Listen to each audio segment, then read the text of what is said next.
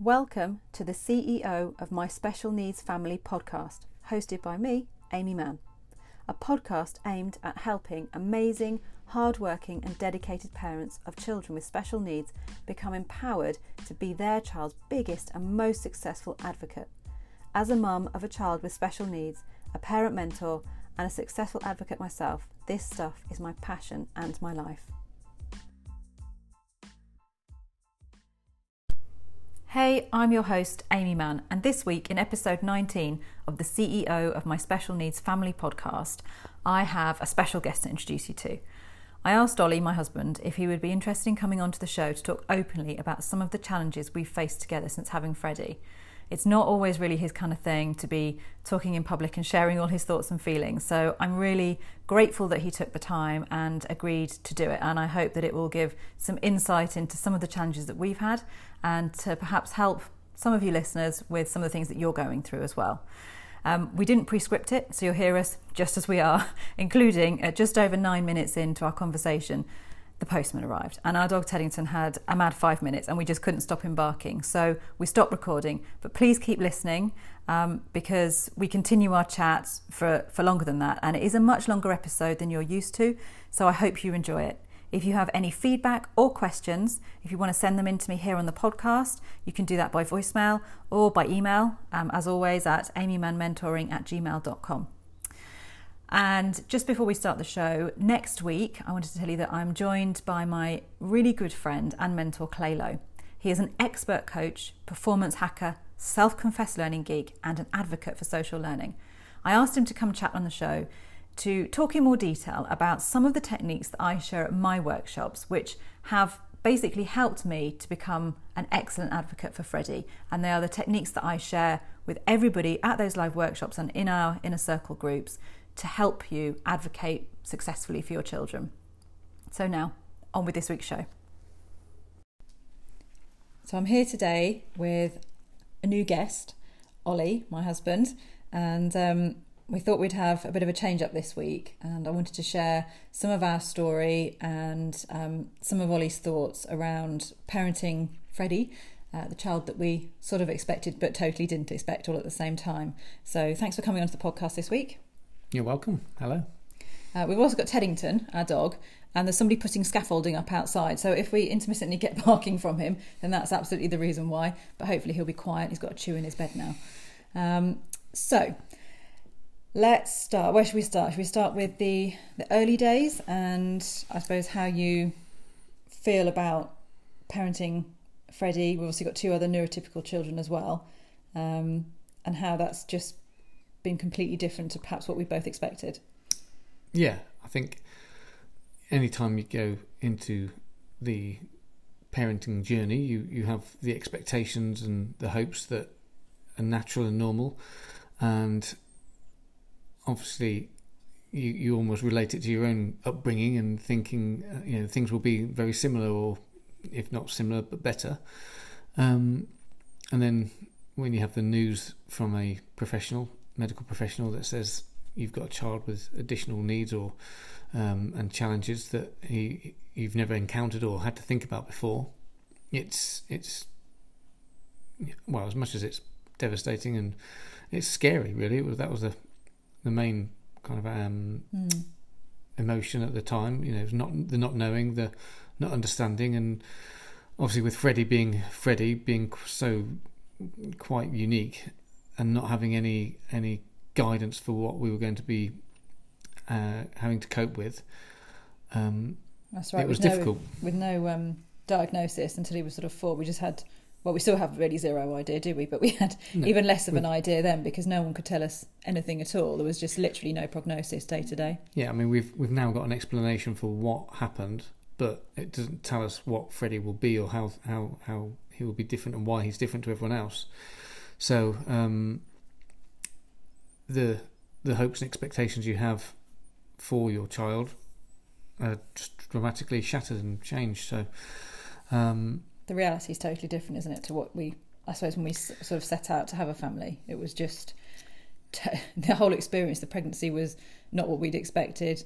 Every, everything has been totally turned on its head, really, hasn't it? Yeah, I mean, if I go, go back to when we first got well, you got pregnant, and you start thinking about things with your child, and you don't. We didn't know if it would be a boy or a girl, but uh, growing up, I was always, you know, active and sporty. You know, I grew up with a family where we were lucky enough to have um, horses and ponies and live quite rurally, but was always into everything else. So football, tennis, basketball, did everything growing up. And you think, you know, hopefully my son or daughter will be in, in that same mould that they want to do all these things as well. And um, that's one of the reasons we moved from the city, though, really, wasn't it, to come live somewhere more rural. Yeah, live somewhere where you can have have a bit more space and freedom, um, and not be so worried about traffic and all that sort of stuff. But um, by that time, well, we we lived in the town when Freddie was born, and when we first took him home, he was just a baby like everyone else. Which the scary thing was, we'd had all these appointments and all these scans and checks and tests to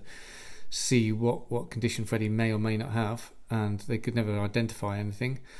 Um, and then he was born, and we were just sent home like any other parent with a good look, hope everything goes well, no follow up with anyone else. And it was a good few months before anything really um, happened on that front.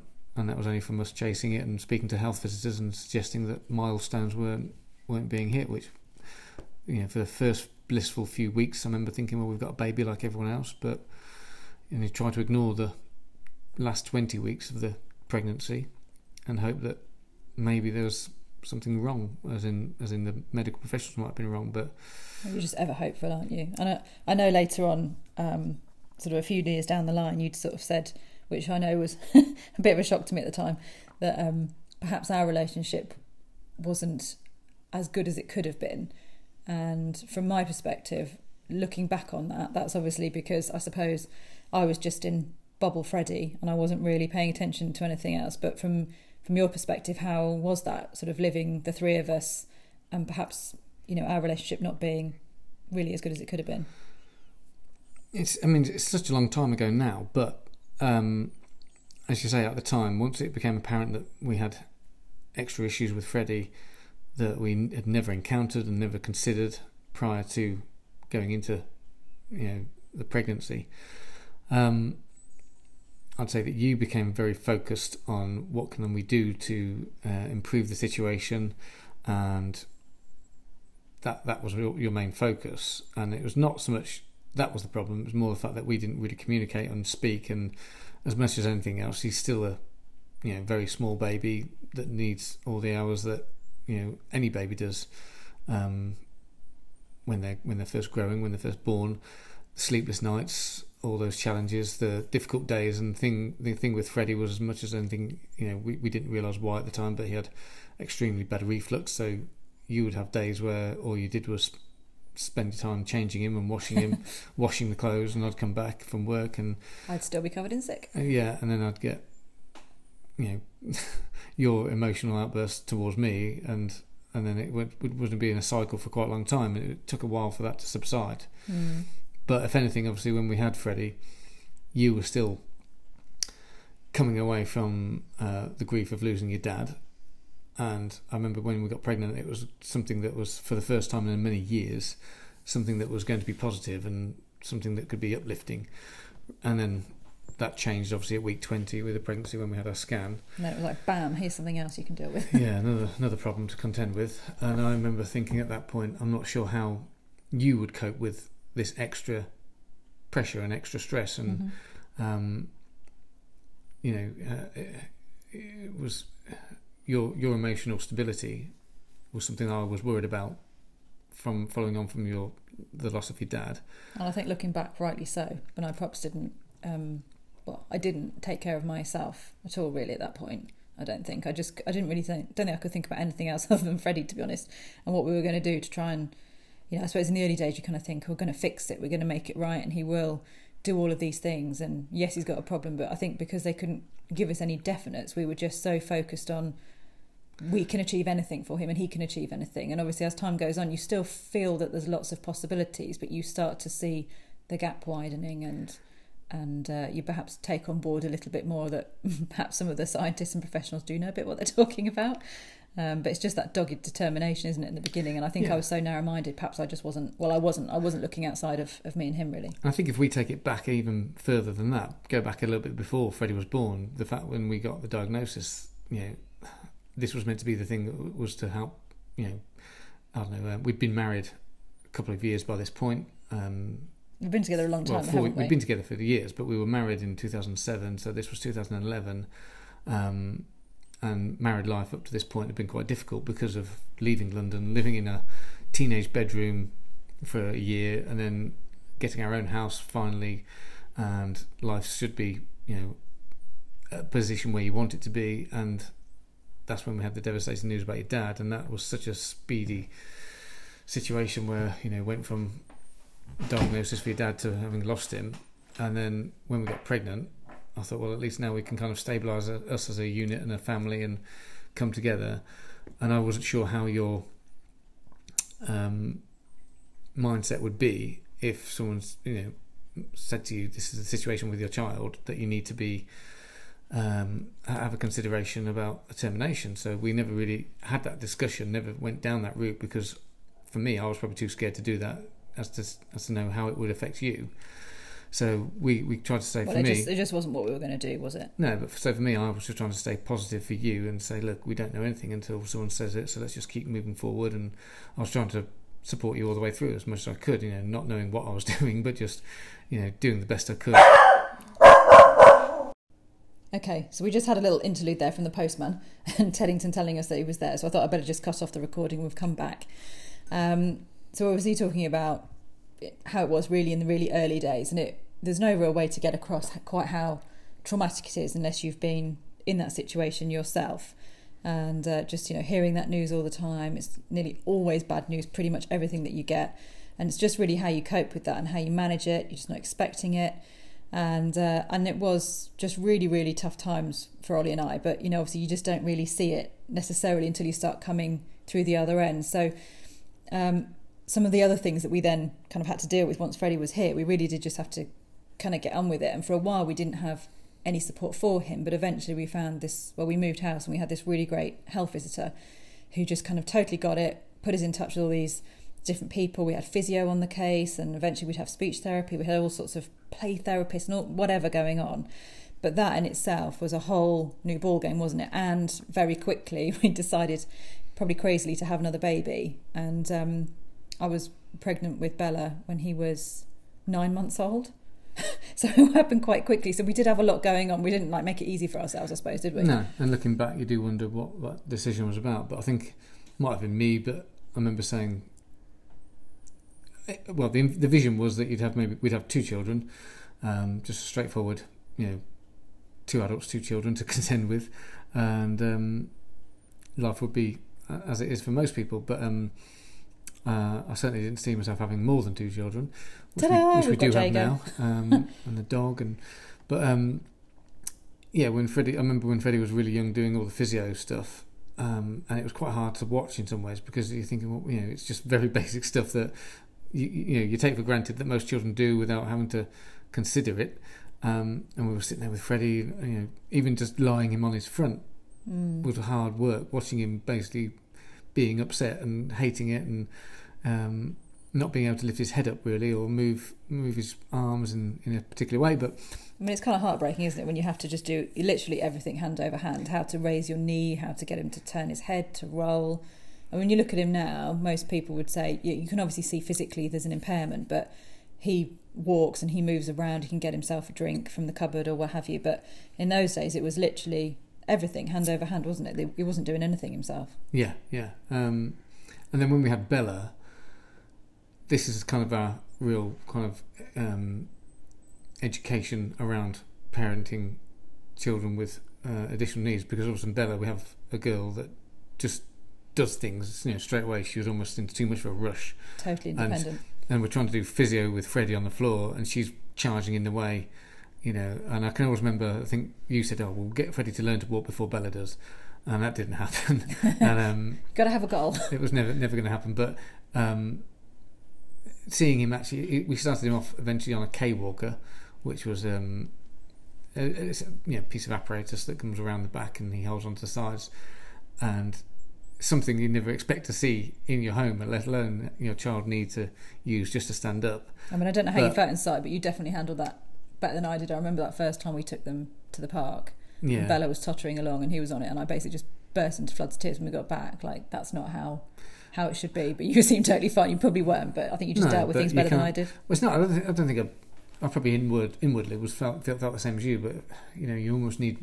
I think what we've always worked upon is the dovetailing of both of us. One being strong, one of us being, if you know, in a in a period of difficulty, we we lean upon each other. Just that We- counterbalance. Definitely have times where we can both be feeling low and down and things like that, and um, that's when it's the difficult time to parent because Mm. you know, we've got two other children who are looking at us thinking, why are they yelling at him or why are they yelling at me for this? You know, and it's it's just pure tiredness and um, frustration and know, maybe depression as well. Who knows? But just you just have to have those ruts and peaks, and you, you kind of got to get through those times, haven't you? But I think what we did learn from the early weeks and months and years of our you know, time with Freddie was probably how strong we were as a couple because it's easy to blame each other or walk away from the situation, but um, Well, it takes a lot of the- effort to kind of pull together, yeah, doesn't it? I think I think we didn't know.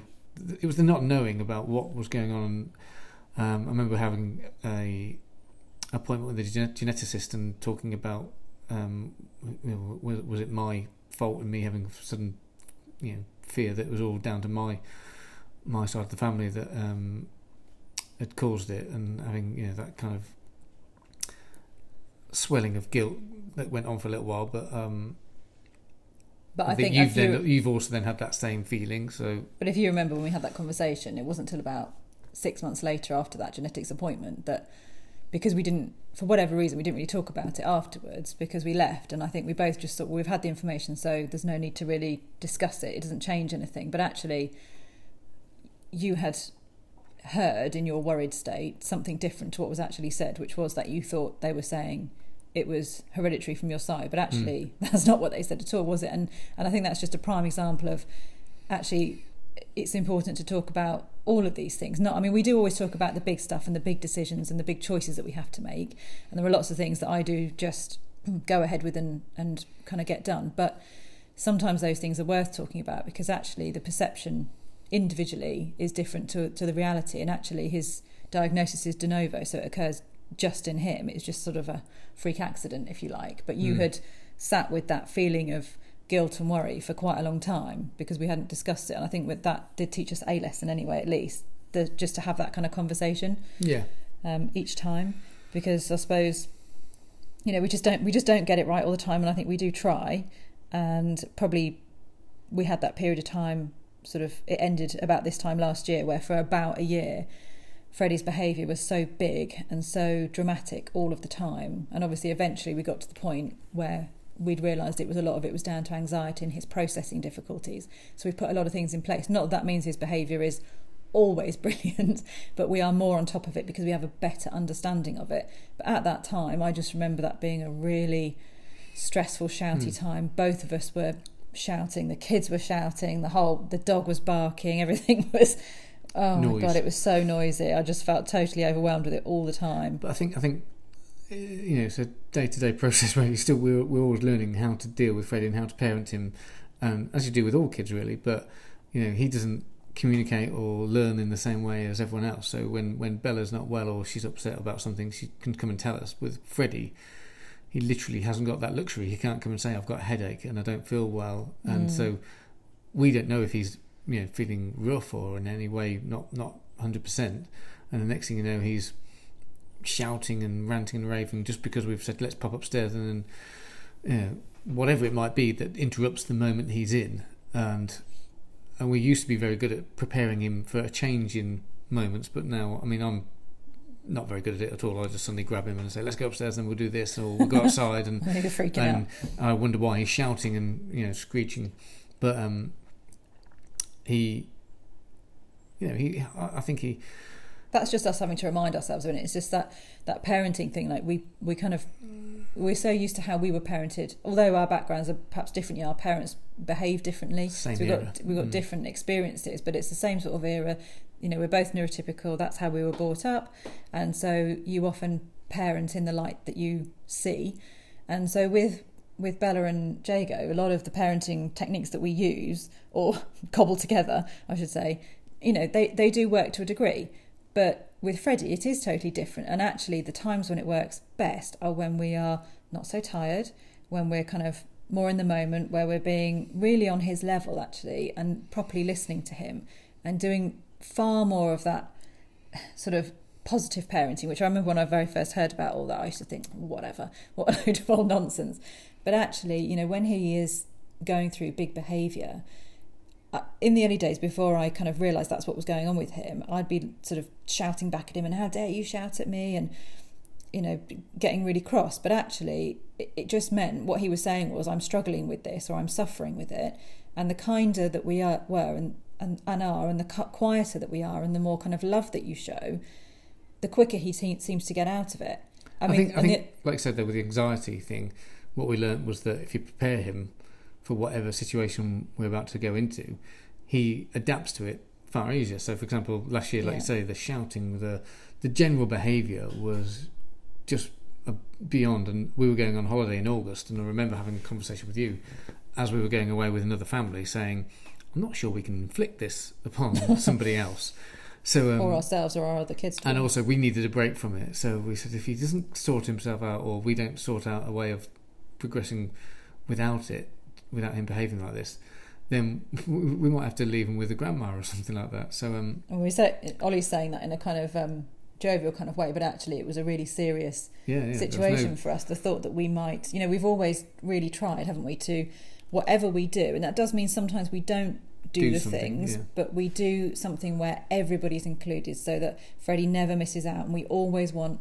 All of our kids to have as many opportunities as possible for whatever we can provide in whatever way. So we were now at the very first point where we were thinking, oh, maybe this behind? maybe this isn't going to be right for him. Maybe that this isn't going to be a happy time for him, and therefore that's going to have a neg- negative impact on everybody else. And so, what do we do? But luckily, school, his school, are amazing.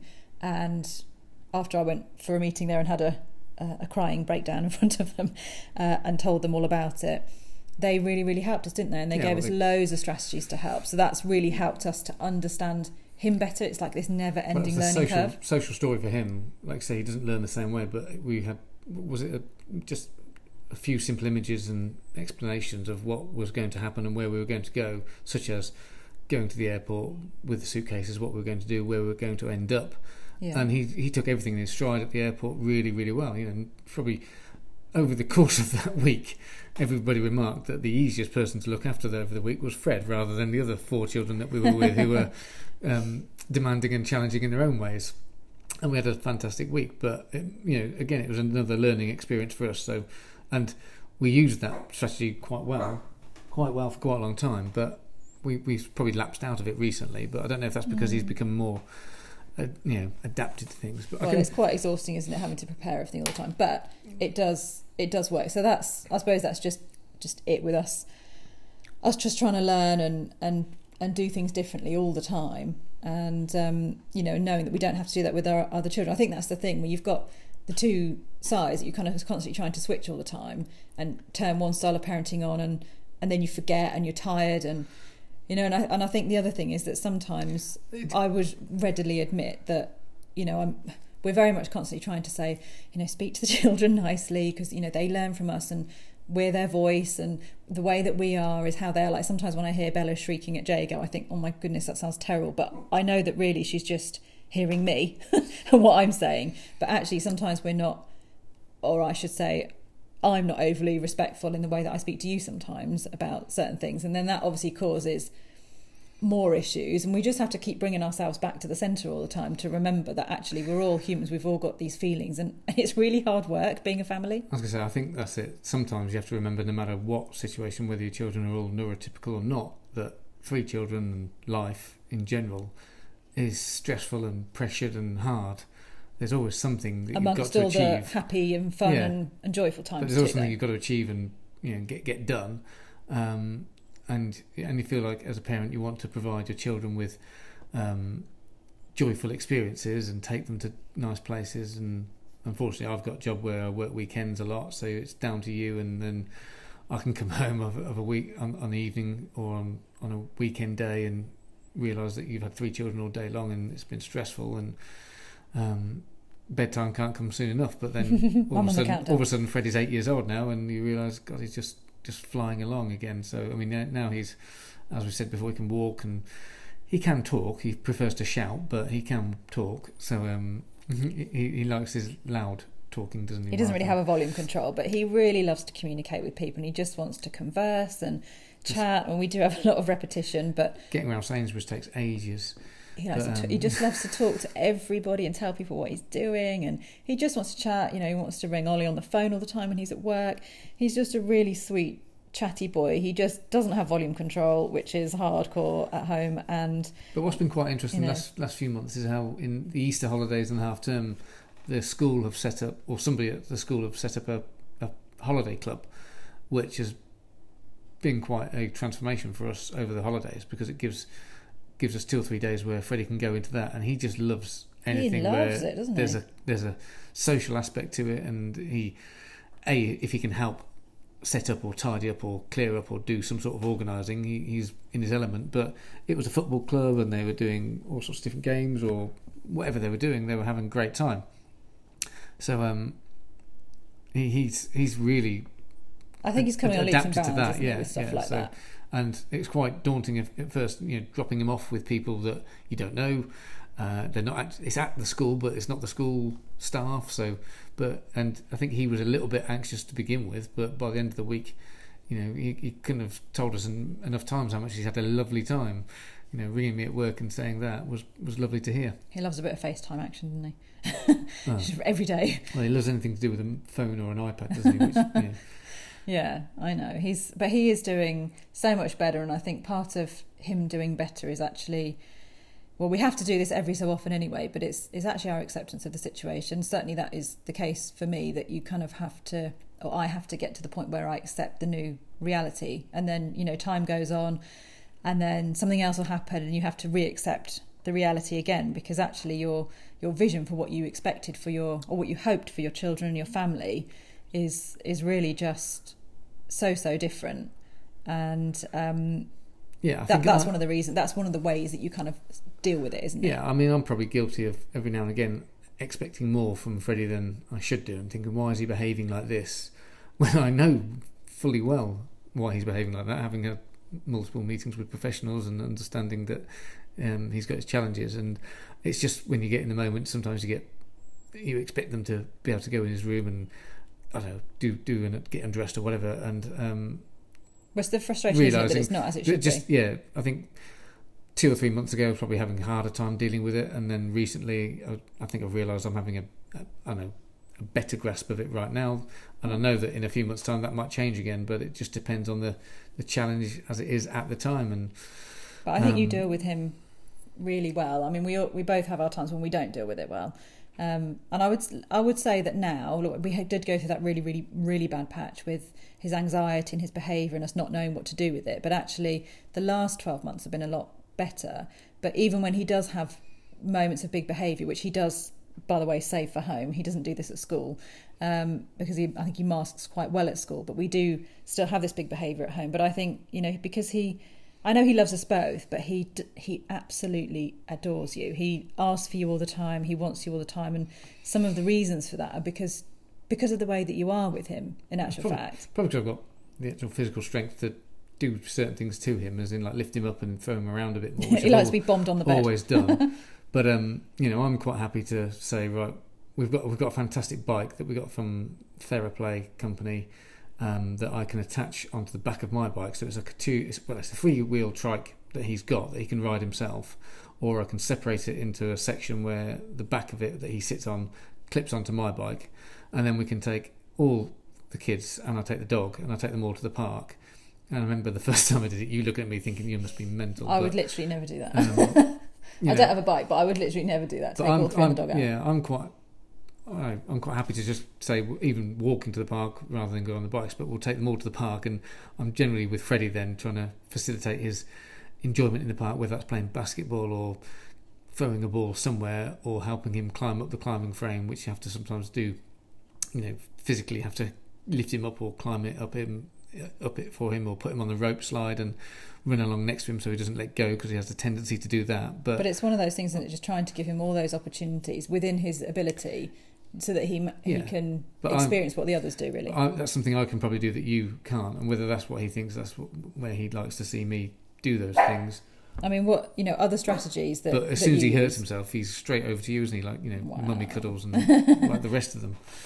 But um, But what other strategies do you think work parenting Freddie? I mean, they do for all kids, but actually specifically for him, because obviously that's what we're talking well, about. we've learned. I think if we if we say to, there was a period where we used to be able to say to him, if you don't stop shouting, we'll have to talk to um, your teacher at school, and he, he suddenly got very worried about the idea of us doing that. Um, but Well, that's just because we were starting like communication with school about it, yeah, so that he yeah, he realised that it wasn't an isolated incident at home, and that actually but his some- behaviour impacts everyone. I mean, that's a complex thing for him to understand, but that's where we were going Yeah, with it. but in wasn't some ways that made him more more worried as well. So we, we probably don't do that as much anymore. But, but let's say he's just- having a, a big behaviour moment. We we either do one or two things. I just I, I might even just pick him up and throw him on the bed, um, which makes or generally makes him laugh. Or um, uh, I call it duffing up, but we call him give him a tick, good tickling, good tickling all over, uh, just to snap him out of the moment. Just- and it just- for or- everyone or we've listening- to walk away. It's really not a duffing up. it's just what what we say in our house. Who wants a duffing up? And they'll go me, me, me. And Ollie just basically gets them on the floor and tickles them like crazy until they can't stop laughing. Um, but Freddie just loves that. He loves being bombed on the bed, and he loves all that kind of Loves a physical, pile on, a long as anything like that. Um, yeah, you put him on the top, but anything like that. And I just think the other thing that you're really good at with him is actually being really humorous with him and just sort of you know making a joke out of things. Like even this morning or this evening, like he'd fallen over at the weekend and hurt his knee, and he just anything that's sensory like cream or sun cream. I mean, God help you if you try and put that on a toothpaste. He hates any of that. And um, so rather than you know my my way is probably like the worst way because I would say, okay, Freddie, now we're going to put cream on, and I tell him all about it. so he psyched himself up for it, whereas Ollie just comes around the back, slaps it on, and then makes him laugh about it, and and it's over and done within a couple of minutes. So actually, I think your way of having humour with him is really cool. Yeah, well, there might be a little bit of shouting, but it's, it's sometimes a bit of a quicker fix just to get on with it and do it. But um, he, uh, he, he, you know, once he starts giggling, he's hilarious, isn't he? Really, um, and it's hard not to enjoy that time with him. It's just the noise. Sometimes that's the bit that makes you have to really think about things and how you you you you're going to go forward with him. So I think, But but I think as I said before at the very start of this whole thing, you know, you have a child, you expect and hope that they're going to be sporty and want to do all these things. The mad thing with Freddie is, out of the three children we've got, he's the most. I want to play basketball. I want to play tennis. Oh, he- he's there trying to play football and he has the least loves doing- ability, but the most desire. Doesn't yeah, he? he's got a massive desire to do anything throwing. He can throw. I mean, to be honest, he's got a great arm on him, hasn't he? So he um he, he's always wanted to do those sort of things. So uh, it's it's a fantastic thing to watch. And um, uh, again, out of the three of them. If I was reliant on somebody catching my keys and not dropping them down the drain, Freddie would be the one I threw them to. Uh, yeah, exactly. I think that's that's definitely it. And I I think just what you were saying a minute ago about sort of you know him laughing and um, and enjoying time with him, I would say that there was a period of time where well I'll only speak for myself, but I did not enjoy parenting and being with him because of the way that it was. But actually, what I have realised is that the more that we connect together, and this this is a a work in progress all the time, but the more that we connect together, you and I, and the more that we connect with the things that he wants to do and that he likes to do, um, and kind of getting more on his level and preparing him and just really trying to remember those things. It is tiring, but actually, the more we get it right, the more fun we have together and the more he laughs and the happier he is because when you think about how he is at school, although some of that is him masking, like any kid, you know, you do what they want to do. Well, it's going to make them happy, isn't it? And and I think we have to re- we've come to the realization, haven't we, that there are so many things in in this life that we expect to happen as you grow from child to adult that actually he's going to do it so differently so we may as well get on his level and and get down and do do the things that he wants to do because that just creates so much more joy Yeah. for us as a family and lately i would say he's been so much happier and we've all been a lot happier and our relation my relationship with him has been better and i definitely think your relationship has been better as I think well I think to a degree, obviously, we've now got Jago who's four and Bella who's six, nearly seven, teen. Um, she, it, it's just making life that little bit easier. That you know the children, the other two children, maybe can do certain things for themselves. They still probably a bit confused as to why we're doing everything for Freddie, and therefore expect us to do it as well. But I mean, Bella um, gets it a bit more than than Jago does. I think he still needs a bit more time before he figures out there's many differences. yeah. But Bella is pretty switched on. She does kind of get it. But I think yeah, I think that's making life a little bit easier now. And um, it, it's not that you just want to put all your focus on one child because that's not right. But um, I think they understand why we are having to focus so much on Freddie, and and they understand it and accept it a bit more. But we went on holiday down to Devon, didn't we, the other week? And he, we didn't know how he was going to be on that, but he was fantastic. You know, it took him He a little while to it. adapt to the beach, but he got some sandals which he loved, and um, I think the He- sand he was was throwing him biggest- off, wasn't it it? was the biggest sand biggest sand pit in the world, wasn't it, for him? So he thought it was fantastic. Chucking a bit of sand over his sister's head. And we, we did genuinely have a, a really nice time. And I suppose what I would say is that although we've got many, many more challenges to come, and we have, like everybody, zero idea what the future holds, and we have lots of fears around the future, like, you know, any parent really with a child with needs, where you wonder how they're going to cope. What if you're not here? What's going to happen? There's so many what's and ifs out there, but really just focusing on the here and now. Looking back, I think we have we have been to the depths of, of really of despair and, and stress and worry. But I do feel like we're in actually quite a good place now. So for anyone that's a little bit earlier on in that that path, just to say it really it really can. It does take a lot of effort and a lot of commitment and more respect for each other and a huge amount of patience. I mean, more patience than you'd ever imagine, really, as, isn't as, it? As well as you that, can get there. as well as that, you know, as well as working together and doing everything. I think you also need your own time. You know, you need your own time to reflect and think about things. So one thing I do now that I didn't used to do as much was go, is go running, and I don't have any earphones or anything like that. I just do something that a is physical that makes me feel a bit better, and gives me time to reflect whilst I'm running. I think about things all the time and think about what things went wrong and, and, and how things could be improved and and try to you know just think positive for the future. So Yeah, definitely. We're definitely having that, and we've we didn't used to be very good at that, did we? Making time for for you to do stuff that you wanted to do and me to do stuff. It was always like around the kids or together. hmm. But I think we've got a much better balance, and that is why it is just this work in progress all the time. But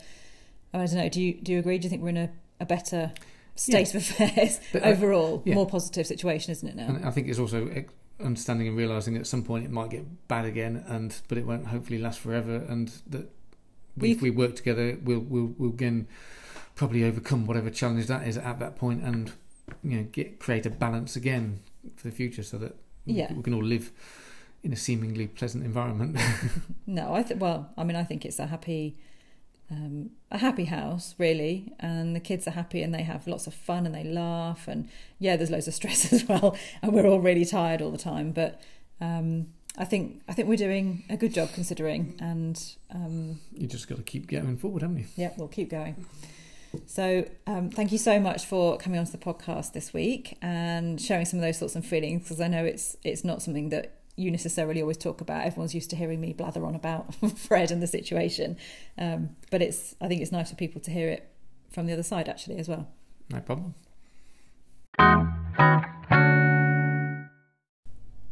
You have been listening to the CEO of My Special Needs Family podcast with your host, Amy Mann. I always love to hear from anyone in our community, so please send me an email to amymannmentoring at gmail.com or visit my website, amymannmentoring.com, or you can find me over on Facebook, Amy Mann Mentoring for Special Needs, uh, on Twitter with the handle at Amy Mentor, and sometimes you can find me on Instagram, velvet underscore bulldozer. You should also definitely, if you haven't already, join my Facebook group, which is the CEO of my special needs family. And if you have any comments, questions, or would like to join me on a podcast, I'd love to hear from you. It would be so great if you wouldn't mind sharing this podcast with as many parents as you think would be interested to really help build our community. And also, if you have time, to leave a quick review to help others see it in the podcast listings. Until next time, take care.